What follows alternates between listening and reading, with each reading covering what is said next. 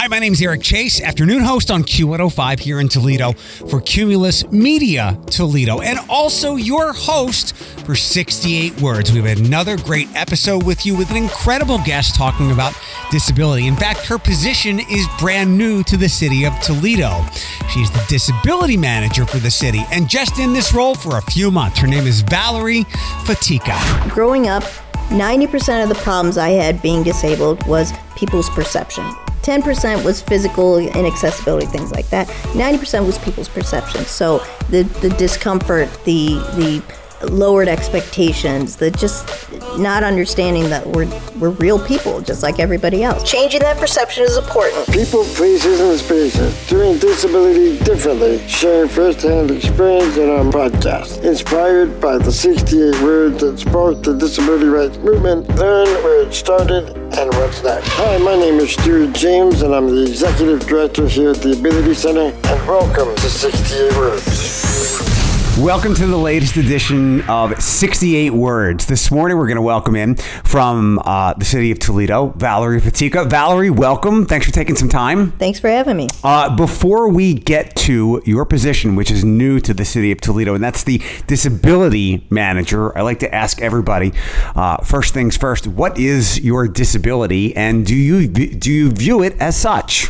Yeah. So I was born with sacral agenesis. It basically means the bottom of my spine didn't form. So below that part, there's impairment there. And I'm also, subsequent to that, I became a double amputee by choice for mobility reasons and whatnot. So that's my lifelong disability. And yeah, I see myself as disabled. I'm obviously different than people who are able-bodied. And it took a long time, but I'm comfortable with that. It's part of who I am.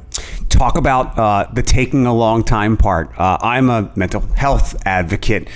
Stuart here would say that that's an invisible disability. Sometimes I agree with him, sometimes I don't. My life is certainly impaired at times by my brain. What were some of the mental health stressors that came along with adjusting to your disability? Sure. Well, as a kid, you know, I grew up in Perrysburg, and I was the only kid in a wheelchair in school, and my brothers are all able-bodied, and it was just being different. You know, kids don't really understand what that is and how to treat people with disabilities. So just the struggle of being different than everyone else. You know, a lot of times kids, as you're growing up, you try to stand out. You try to be somebody who is unique or whatever. I never wanted that. I just wanted to be like everybody else. So the perception people had of me, you know, I was real shy when I was a kid.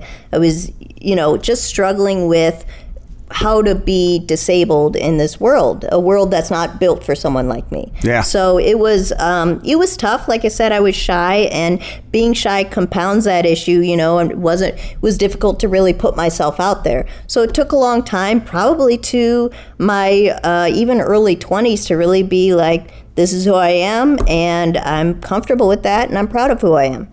If it makes you feel any better, I think that's the case for almost anybody. I would say my light went on when I was like 26, and it's interesting. When we did our first episode with Perry, who was a pharmacist at UT, she said it in more than so many words as you just kind of did. Kids are cruel. And that's why I think we do think differently. And I think parents seem to be doing a better job of explaining differences in kids, whether it's a disability or something else. And hopefully parents teaching their kids to treat those kids better than maybe we treated kids as we were growing up. Sure. And a lot of times, frankly, it's not really the kids. I mean, kids are curious. Sure. As an adult, kids come up to me all the time, and I get it. They don't understand it. So they're staring, and they will come. Sometimes they come up and ask questions, which I think is great. Sure. Because then they get to interact with someone with a disability. And just 2 weeks ago, I took my nephews to Imagination Station, and there was a little girl who came up, and she was staring at my legs, and she had some questions like, "Why? What happened? Why do you like that?" So we were having a conversation, and everything was going well, and she started to become more comfortable with me. Well, then her parent or guardian came up and said a couple things, and then she said, she said to her daughter or whoever, "Well, you're fortunate. You have two legs." And that kind of changed the dynamic a little bit. Like, we were doing great. We were understanding each other. And now it was like, you're more fortunate than this poor person with a disability. Right. Which kind of ruined it. Mm-hmm. So kids, you know, I think, and we are doing better as a society, but kids are in that stage where interacting with a person with a disability is the best thing for them to, you know, be cool with it as they age and grow older.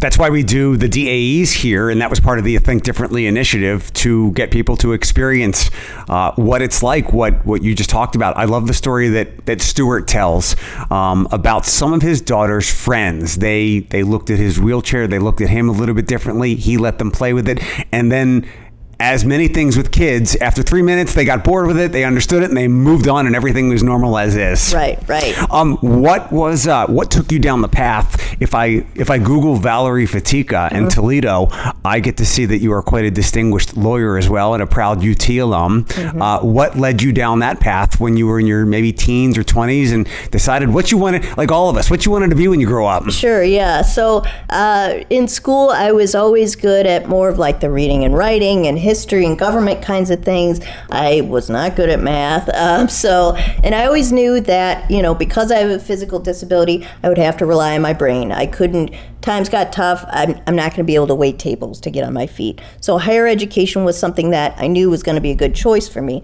So I majored actually in political science and Spanish.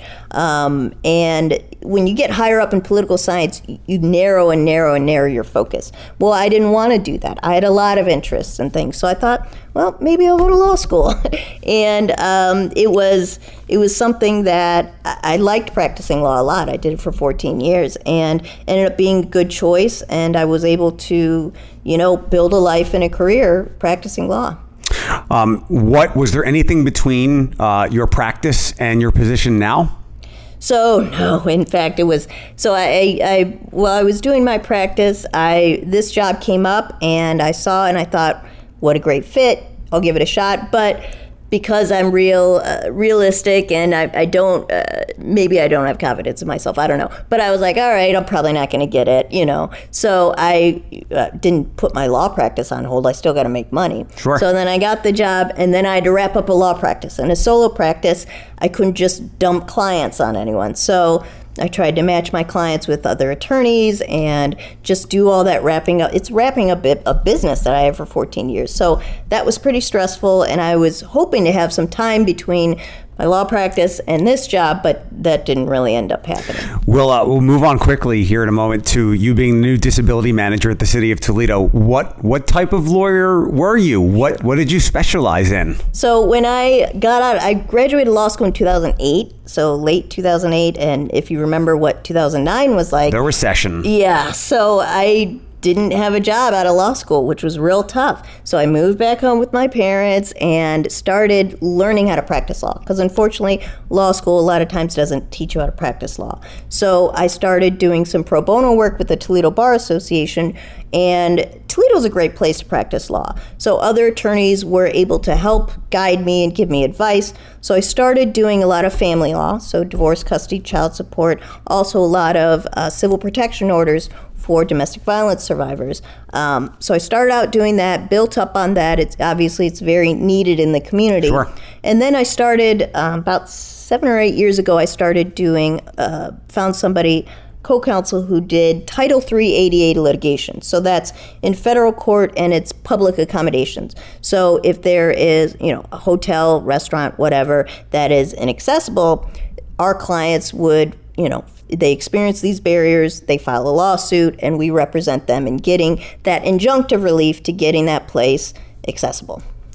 Do you miss it? Any aspects of it? Sure. So I had great colleagues. I miss my colleagues, and being able to, when you're representing clients, well, family law, nobody's ever like super happy coming out of a divorce, so I get that. But those small victories and sure, representing survivors and stuff, being able to solve real world problems for people on your own, basically, when you're a solo practitioner, that's rewarding. And I met a lot of great people. Some of my clients I miss, and they were very, it was interesting. I like going out to court, meeting people, all that kind of stuff. That was exciting, and it was a rewarding career.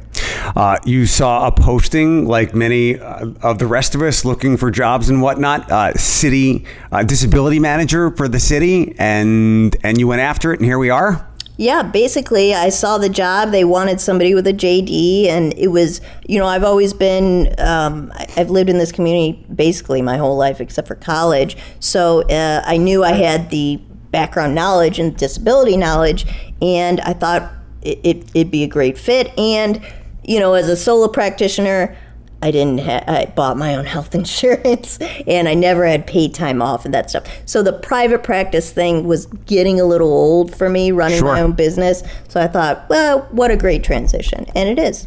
Was there anything about the job? So I remember within the last 5 years, I know we threw some verbiage out there, and it might have come from the city, that we wanted to make Toledo the most disability-friendly city in the country, or the most accessible city in the country. And part of this initiative is to continue that vision.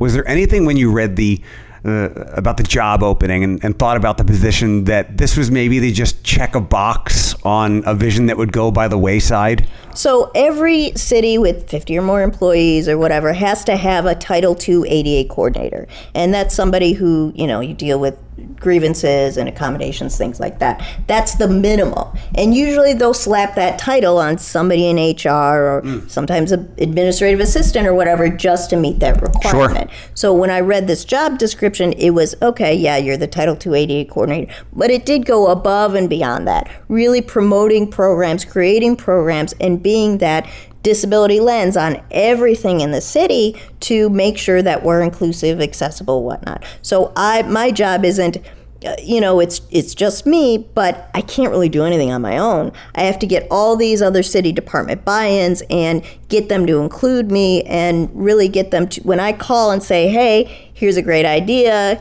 can you get on board? I need them to be receptive of that. And it's been a largely positive experience. Going into the position, before you even thought about this, when you were still the counsel, the attorney, what letter grade or number grade would you have given where we are on the accessibility scale? Okay, it was pretty low. Okay. I'll say that.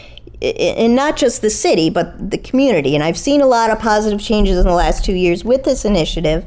And, you know, obviously once I got my position, you see how the sausage is made. Mm-hmm. So we got a lot of work to do, but this administrative is very supportive of both the position and the initiative and what we're trying to do here. So like I said, I've been getting a lot of positive reception, and we've been making some good changes already. I've been there since June 10th I started. So we're already seeing some progress, and I'm pretty realistic. So I'm pleasantly surprised about the support I've gotten at the city. What are some of those things that you've been able to accomplish in a very short period of time? Sure. So you may have seen we did some media campaign, because a lot of times, okay, there's accessible things out there and things for people with disabilities out there, but if you don't know about it, it doesn't work. So we did, the city did media for these deaf and hard of hearing communication cards, so that the city put every marked police car has one of these communication cards in it, so we can communicate with people who are deaf or hard of hearing in a traffic stop. So you point to some things on that. That's something, it wasn't developed by us, but we weren't utilizing it. That was pushed forward. We are now an employer partner with Opportunities for Ohioans with Disabilities. So our jobs are on their website, and their participants can come to know that we are inclusive and want employees with disabilities. That's coming there. We're doing something with them regarding our college internship program as well. Internally, just doing changing some policies, making sure that our employees are taken care of for whatever they need to accommodate to get the job done. We want to be not just able to accommodate them, but also supportive of that. It shouldn't be, oh, this girl came in, she wants this. No, it should be, what can we do to support our employees with disabilities? The police card thing is a pretty recent story. I don't know if the other stuff had made the news as that did, but I know that was a news story on the local news channels not that long ago, right? Right. What is the big vision, the big trophy that you would like to achieve in your position? You know, I really want us to be, you know, I want us to be an example. Internally, the city, we're government. We can't do everything. We don't have control over everything. But I want us to be an example for everyone else. So I want us to be hiring more people with disabilities. I want our buildings to be completely accessible. I want all our programs never to be a question about whether it's inaccessible or not, or accessible or not. I want people to feel comfortable engaging with the city, getting involved in our programs and everything, so that it's not a question. You know, everyone with disabilities, at least, all right, I'll say myself, but I think a lot of people with disabilities, there's not a lot of spontaneity. You got to plan things like, where am I going? How am I going to get there? Is it accessible? If I go out and there's a bar or restaurant, I will scout out the restroom first to know, you know, am I going to be able to have a drink or not? You know, those kinds of things. You got to pre-plan. You got to figure out what you're doing. So I don't want there to be any question for somebody engaging with the city. And, you know, it's always a big struggle, our routes, our sidewalks, curb cuts, everything. That's a huge thing. But I want us to get better. And if I could just snap my fingers and make all those routes accessible, then you wouldn't see people with mobility scooters riding down the middle of the road. I know just within the last handful of weeks, a point that I wanted to share on my radio show was, since people really like the scooters, is to not leave them laying down, because they can become an issue for people who have a hard time getting around. Yeah, that's an issue. You're supposed to have 36 inches width for people with mobility issues to get through. So please don't leave them in the middle of the sidewalks. Apparently there are incentives to park them in the right required place, but yeah, that's been an issue, and I hope people are more cognizant of that and use those safely. You mentioned scouting places out. If I may find a way to empathize or sympathize, as someone who is very much an introvert and whatnot, and I know there are a lot of people with issues like mine. We do much the same thing. Where is the escape route when and if things get a little bit busy? Yeah. I kind of had to talk myself into making sure I did a good job for work this weekend at Jeep Fest, as opposed to the normal terror and fright of tens and tens of thousands of people at a very successful event. Just remind myself going into it, I'm going to see people that I like. I'm going to see people that haven't seen me in a long time, and that's good for them. So I can totally relate to, even though yours is physical, mine is mental and emotional, the scouting of places out, and maybe even needing to compromise with friends. Yep. And, you know, we know that our true friends are the ones that will make those compromises for us. What does I've done the same thing my entire adult life. So I love asking people like little minutia about their work, especially you, still kind of learning your job. Yeah. What does Valerie's day look like? And when I say, what does your day look like, I'm not necessarily talking about like meetings or lunchtime or an email that could have been a meeting or whatever. Yeah. Like, what time do you wake up? What gets you out of bed in the morning? What's a quirk of your morning routine? Yeah. So I really enjoy sleep. I'm not a morning person. So I'm a night shower. Okay. So when I get up in the morning, and I don't have to set 5 alarms or anything like that. Good. When the alarm wakes, I'm up. You're up. But it's at the exact time where I know exactly how much time I need to get ready to go to work. So I'm at a half hour to get ready. Okay. And if the dog's not there, it's a little less. So do that, got time to drive to work. Obviously in the winter, it's build in a little bit more time for, you know, mobility issues and, you know, getting everything ready for that. But so I do that and go to work, have the whole day. I'm kind of involved in a lot of boards and community things. So usually after work, I might have a meeting or something like that. So I try to do that. And unfortunately, lately, I've been so busy that I go in spurts. So sometimes I'm really good about cooking at home, you know, I'm saving money, eating healthy, whatever. But I mean, sometimes it's like energy or just time. I don't have time. It takes me a little longer to do things sometimes. Sure. So I get a little lazy and I'll, you know, eat some takeout or something like that. From where? Well, I live in South Toledo. There's that Thai place, Tasty Thais. Delicious. She's super fast too. Yes. You go in, it's one lady. She's there. She cooks it 10 minutes. You're ready. Go out the door. And the hot is hot.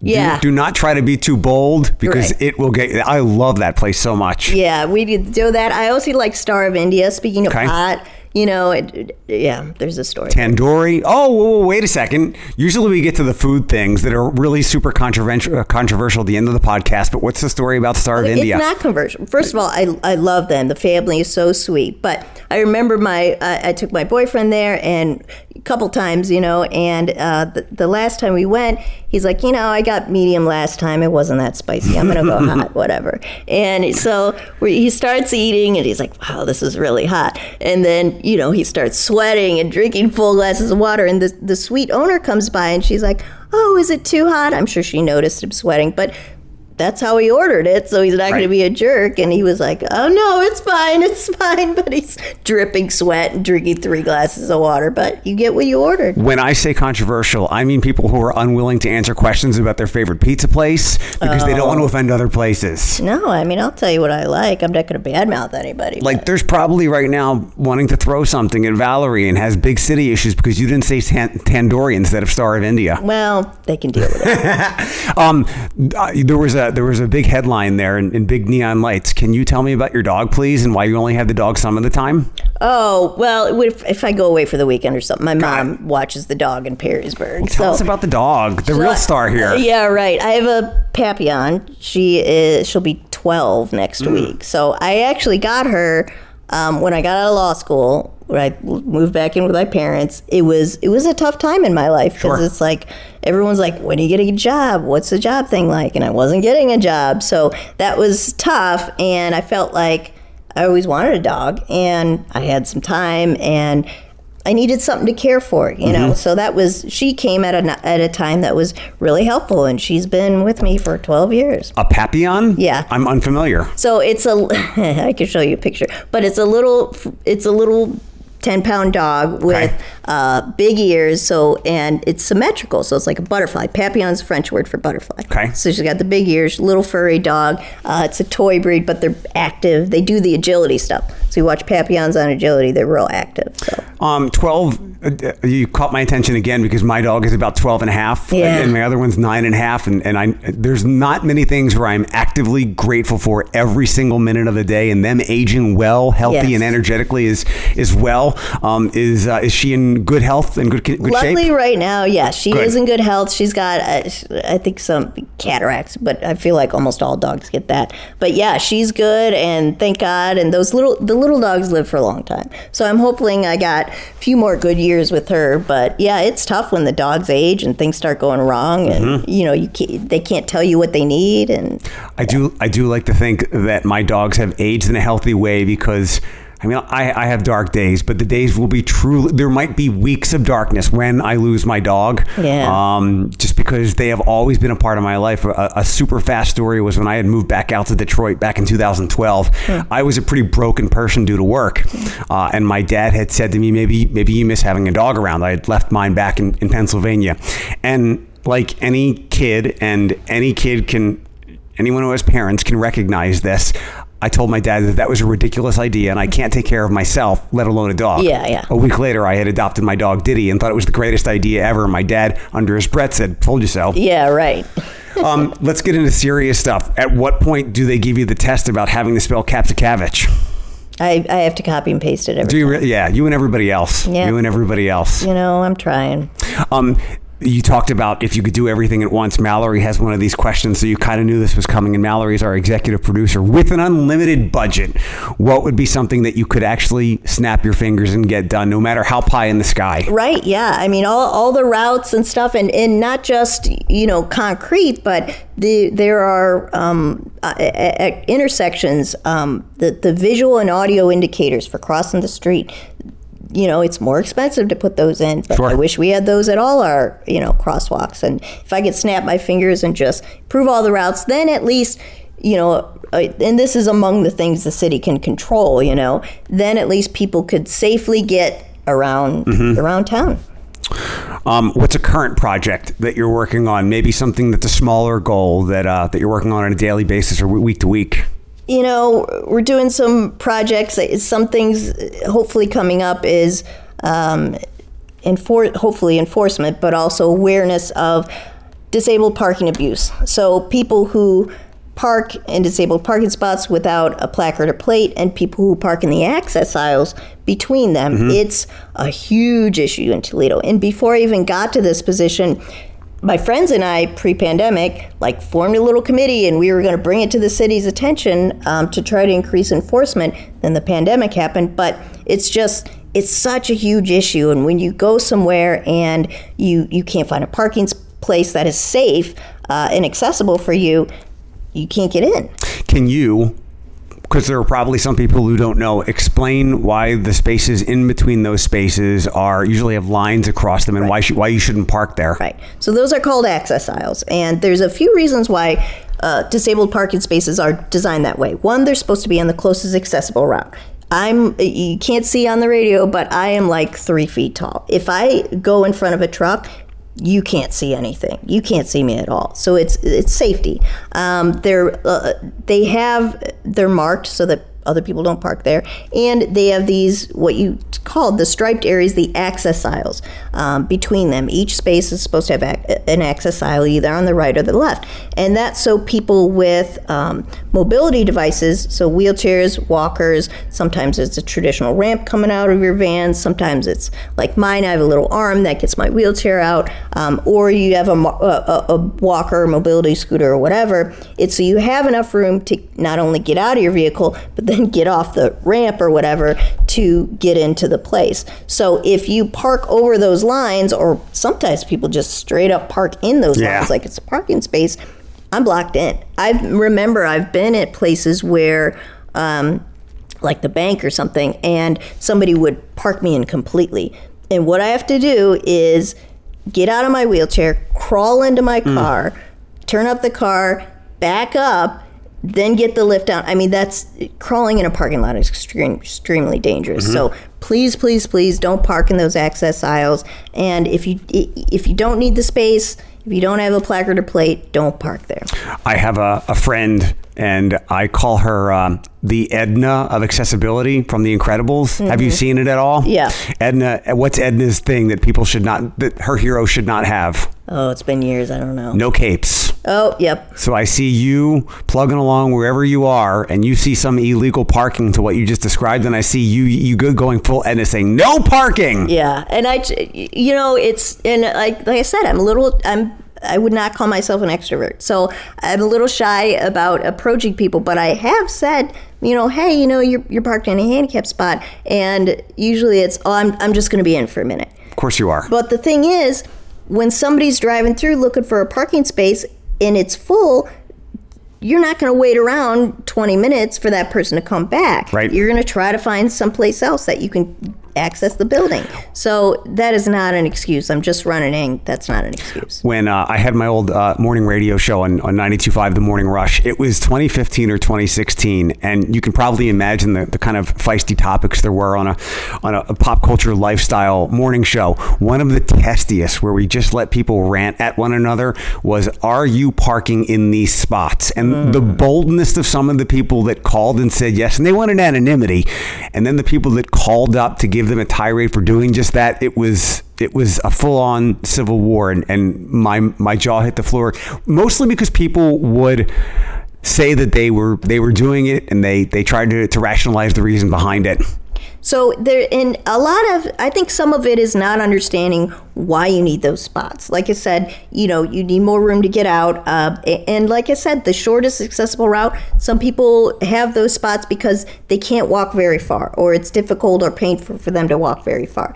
And again, you don't realize that somebody who is with a walker or a wheelchair, if you have to park far away and you're going behind all those cars, it's very dangerous. Mm-hmm. It's really a safety issue. So try and think about that before you, for convenience reasons, park in one of those spots. What do you do for fun?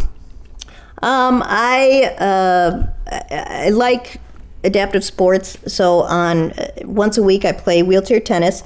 We have a group in town called the Glass City Backspinners. So that's a great outlet. It's recreational, competitive, and social. We have a good time, and we have a good group going. I'm also on the Toledo Walleye sled hockey team. Awesome. So that's a blast. It's adaptive sports really equalize everything, you know, on the play field. And I'm a lawyer, I'm competitive. So, and I didn't get to really do that in high school or college. So being able to compete and be physical, and I'm not somebody who's going to discipline myself and go to the gym every day. So having a sport really helps me keep in shape so I can, you know, be mobile as long as I can. One of the things I heard you saying without saying it when you some of the things you talked about, missing being a lawyer, I could hear you miss the wins and losses of it, which are, I guess, more week to week, month to month, year over year, right, with city stuff. Yeah. Were you like that younger when you were a kid and a teenager, and that's what drew you to being a lawyer? Or did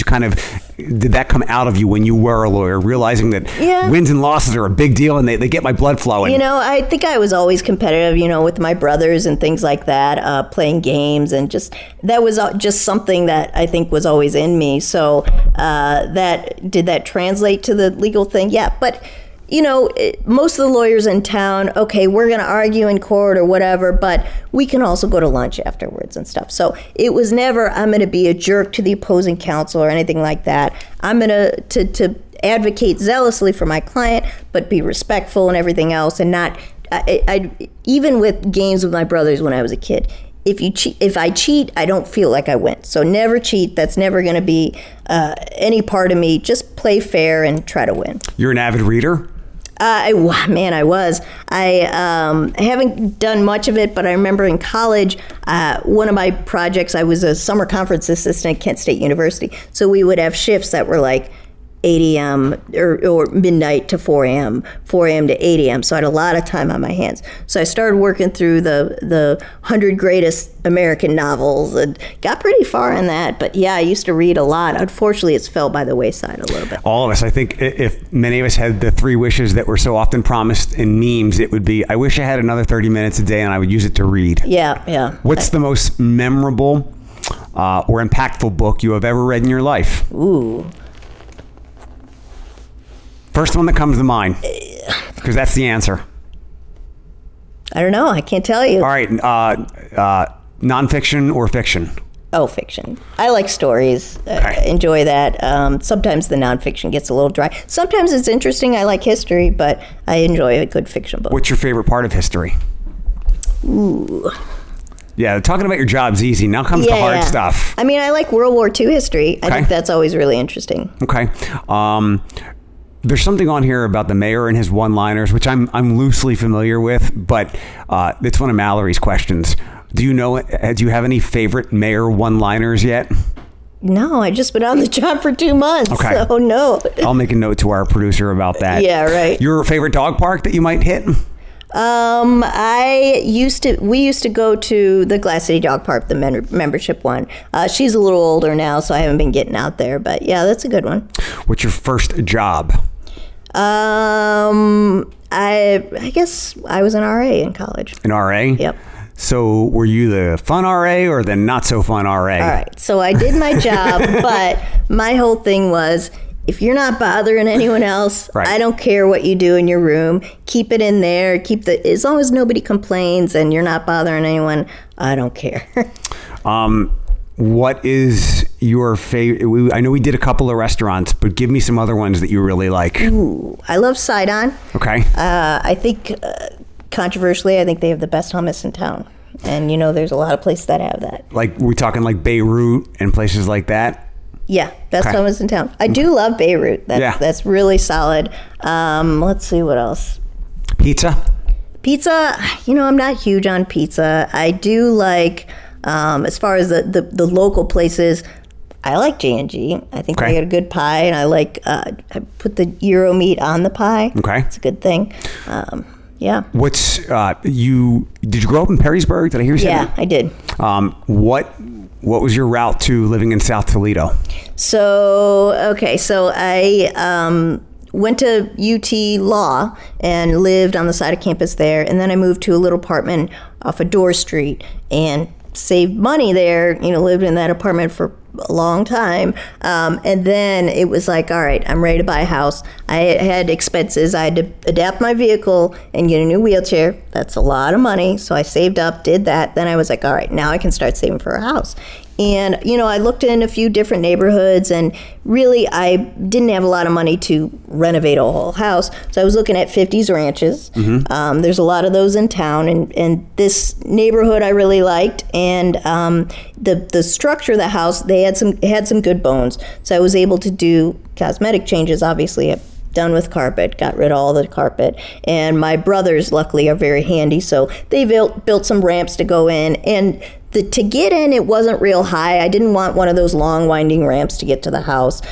So just have a little one in garage and a threshold piece at the front. So it was something that I was able to adapt pretty well for my needs. I have found, and I'm kind of like a... Generally speaking, I live in South Toledo. I like to say it's more Southwest Toledo. I live behind Fridays and Home Depot on Airport. So I am a South Toledoan by geography, I suppose, or by technicality. South Toledoans have a great amount of pride, maybe the most pride of any part of Toledo. Mm-hmm. What is your South Toledo pride?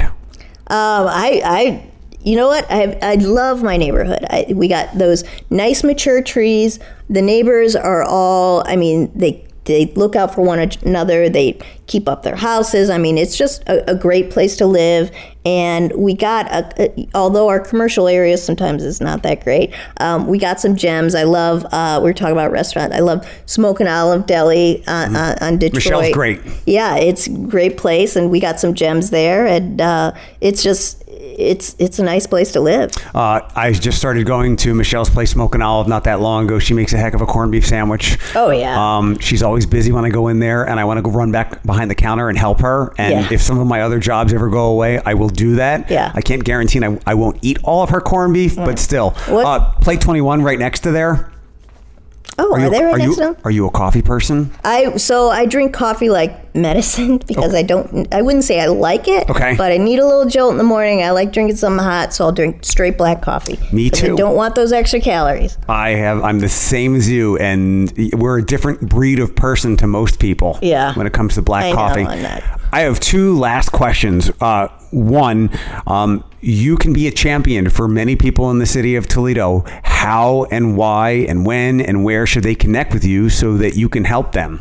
So, again, you can always contact me. I want to be a resource in the center, connecting, groups and people like that. So, you can always email me, valerie.fatica@toledo.o.gov, or call up the Office of Diversity Equity and Inclusion. That's where I am.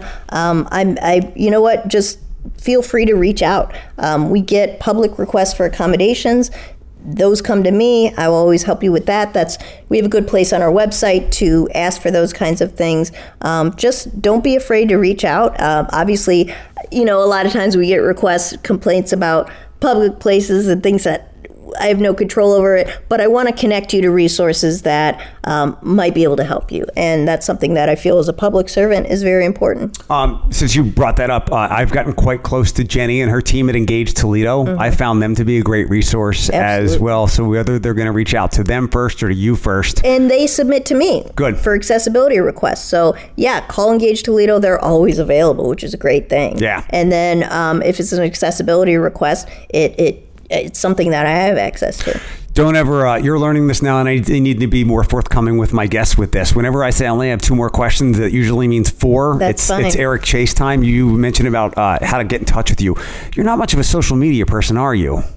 I'm on Facebook and Instagram, but I lock it down. It's just friends only. I'm not, I don't want to invite that, but I check it. I stalk it all the time. Oh. So I'm always looking. Okay. I'm an investigator, not a stalker, an investigator. It's the lawyer in you. You're gathering info. Did you look me up? Yeah. What did you find? A lot of dog pictures, right? Yeah. What else? I don't know, not too much. That's either good or bad. Yeah. This is actually the last question. This initiative by the Ability Center, Stuart and his team, Mallory and Will, and so much more, with all that comes underneath that umbrella, it's think differently, then act. Sum that up for me. What are your thoughts on that? So I think I always said growing up, 90% of the problems I had being disabled was people's perception. 10% was physical inaccessibility, things like that. 90% was people's perception. So the discomfort, the lowered expectations, the just not understanding that we're real people just like everybody else. So changing that perception is important. Let's do that, and then let's invite people to the table. So you talked a little bit about champion. So when and you've had a longer career as well, you probably have the same experience that progressing through your career, there have been champions of you who've said, hey, here's this person, they're really great. You should give them a shot with whatever. 68 Words has been a production of the Ability Center, hosted by Cumulus Media's Eric Chase, engineered and provided by Will Mellon, and executive produced by Valerie Fatica. If you, your group, organization, or business is interested in hosting a disability awareness experience or have other inquiries, please contact info@abilitycenter.org. Until next time, think differently. Being that kind of champion for people is one way we can act.